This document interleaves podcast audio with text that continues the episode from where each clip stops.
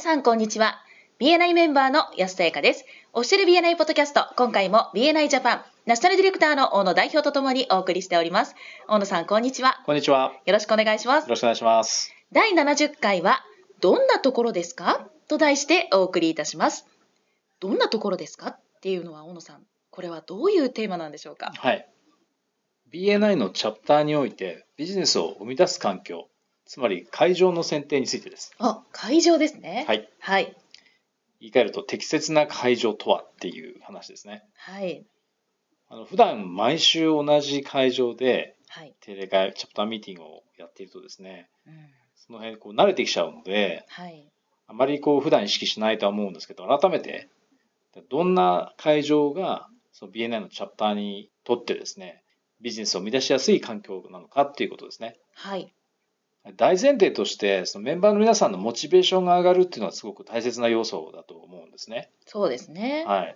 モチベーションが上がる会場の要素っていうとどんなのがありそうですか？例えば、明るいとか。うん。そうですね。はいあの窓が大きいとか、そうですね。はい、たくさんあるとか、はい。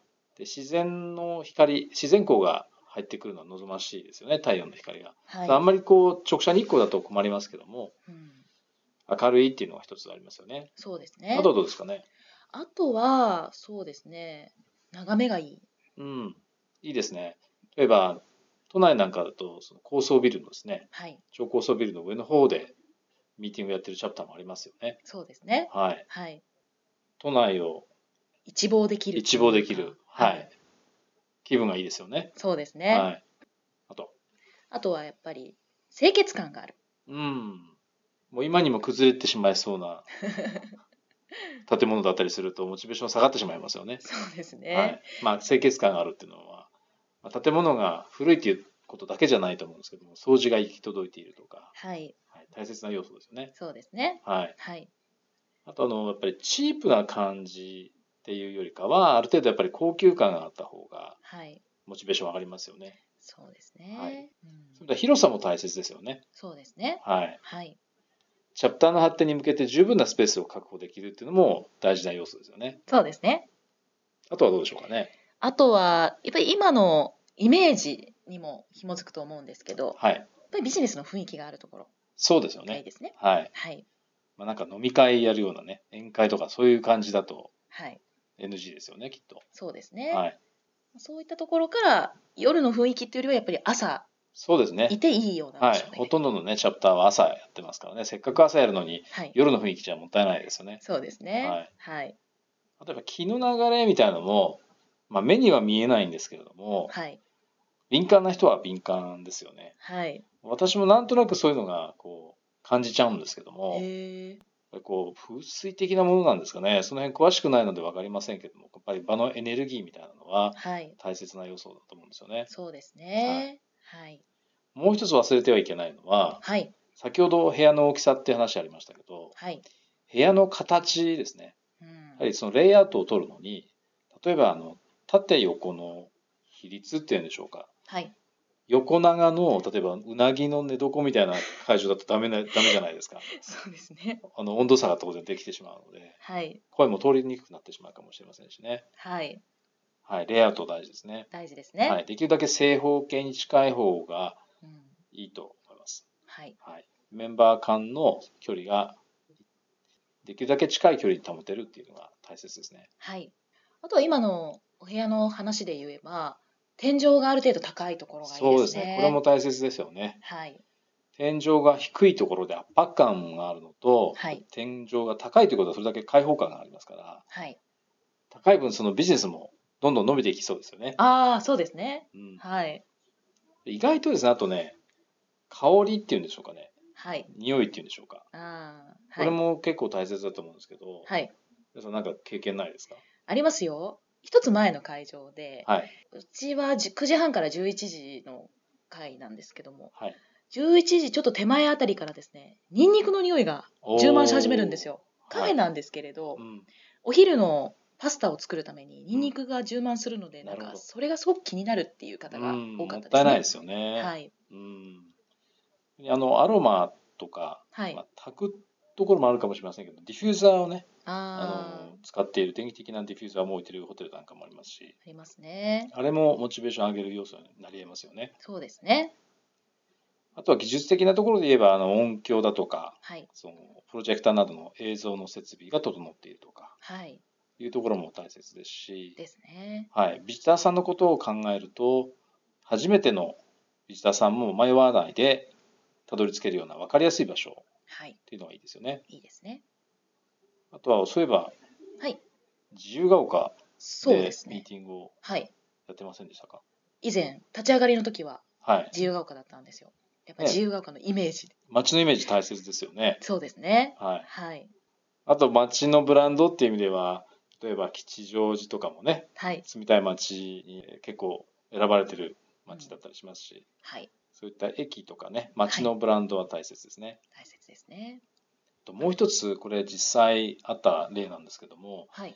例えばその駅から会場までの道のりの雰囲気、ああ、はい、雰囲気これも結構ねはい。毎週のことなんで影響するんですけども例えば繁華街というかうん例えば東京でいうとその歌舞伎町のようなはい。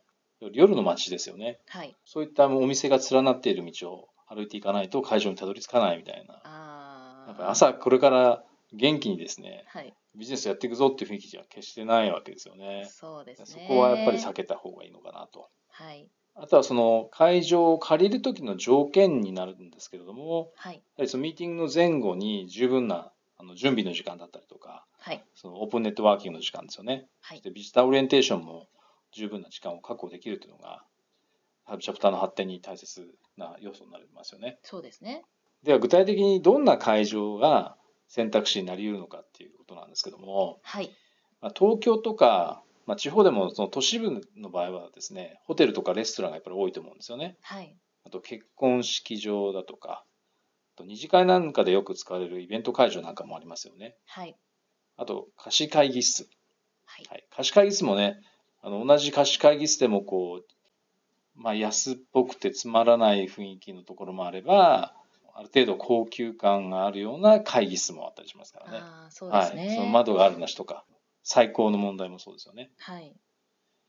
あと、郊外とか地方なんか、安さんどんな会場があるかって聞いたことありますかあ、ありますあります。あの前お会いした方のチャプターが、はい大学のうん施設、学校施設を使っているっていうお話を聞いたことがあります。そうですね。はい。はい。学生さんも、やはり BNI のチャプターミーティングに参加するような機会が得られるというのは、メリットが当然あると思うんですよね。はいだから大学側にも、その BNI のチャプター側にも双方にメリットがあるということで、はい。大学などの施設を使わせてもらうというのも面白いですよね。そうですね。はい。はい。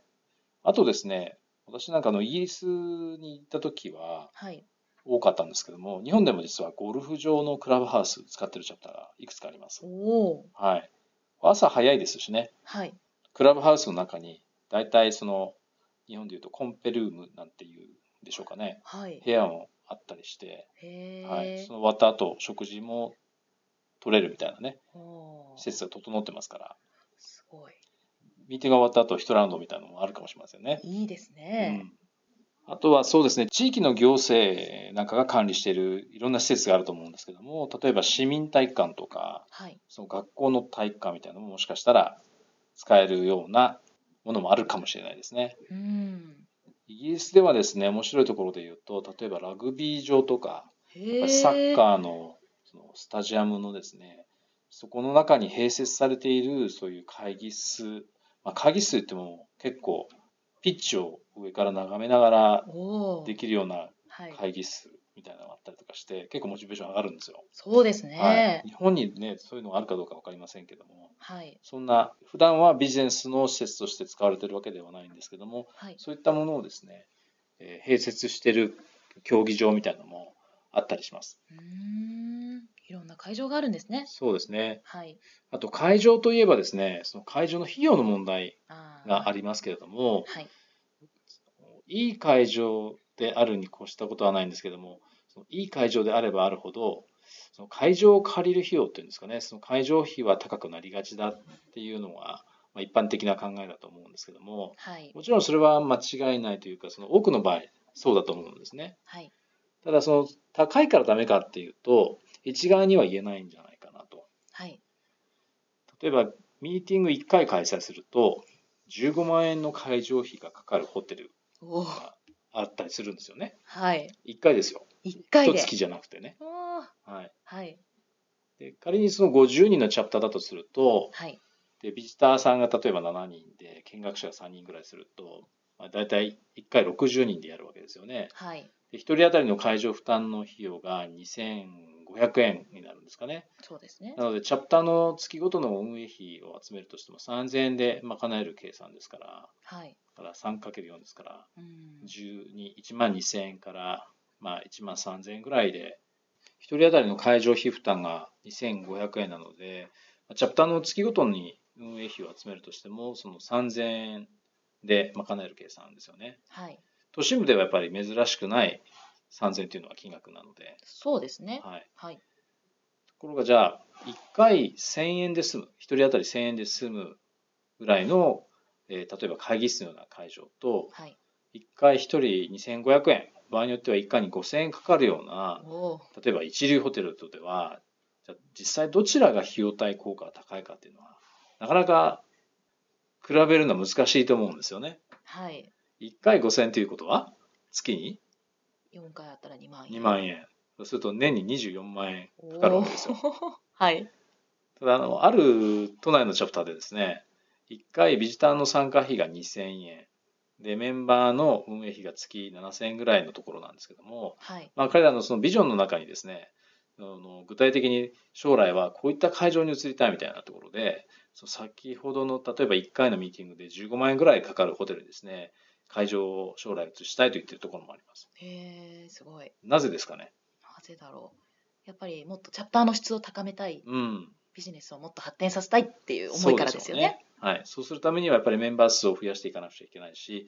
えー自分たちのビジネスをさらに拡大してその毎週モチベーションを高く保ちつつミーティングに参加できることを、まあ、期待しているっていうことですよね。はいでチャプターから生み出される実は売上の額もですね、えー会費のようなですね経済的投資の額をより高くすることで実は売上もですねその分上がるっていうことが、まあ、BNI の経験則で分かってるんですねなるほどなので、まあ、これは実はチャプターのブランディングっていうところにつながりますよね確かにそうですね。ではそろそろ終わりに近づいてまいりましたが大野さんからメンバーの皆さんへメッセージはありますかはい、チャプターミーティングをですね毎週開催する会場というのはそのチャプターの発展にとって非常に重要な要素になるはずなんですね。はい人数がその部屋に入ればいいというだけでなくてそのチャプターのブランディングにも影響するということを念頭に置いておいていただいてですね、はいチャプターの成長とかそのメンバーのビジネスの成長に伴ってその会場のですねグレードアップも将来的には検討されることをお勧めしたいと思います。はいありがとうございました。ありがとうございました。今回も BNI ジャパンナショナルディレクターの大野代表と私 BNI メンバーの安さやかでお送りいたしました。次回もオフィシャル BNI ポッドキャストでお会いしましょう。See you next week!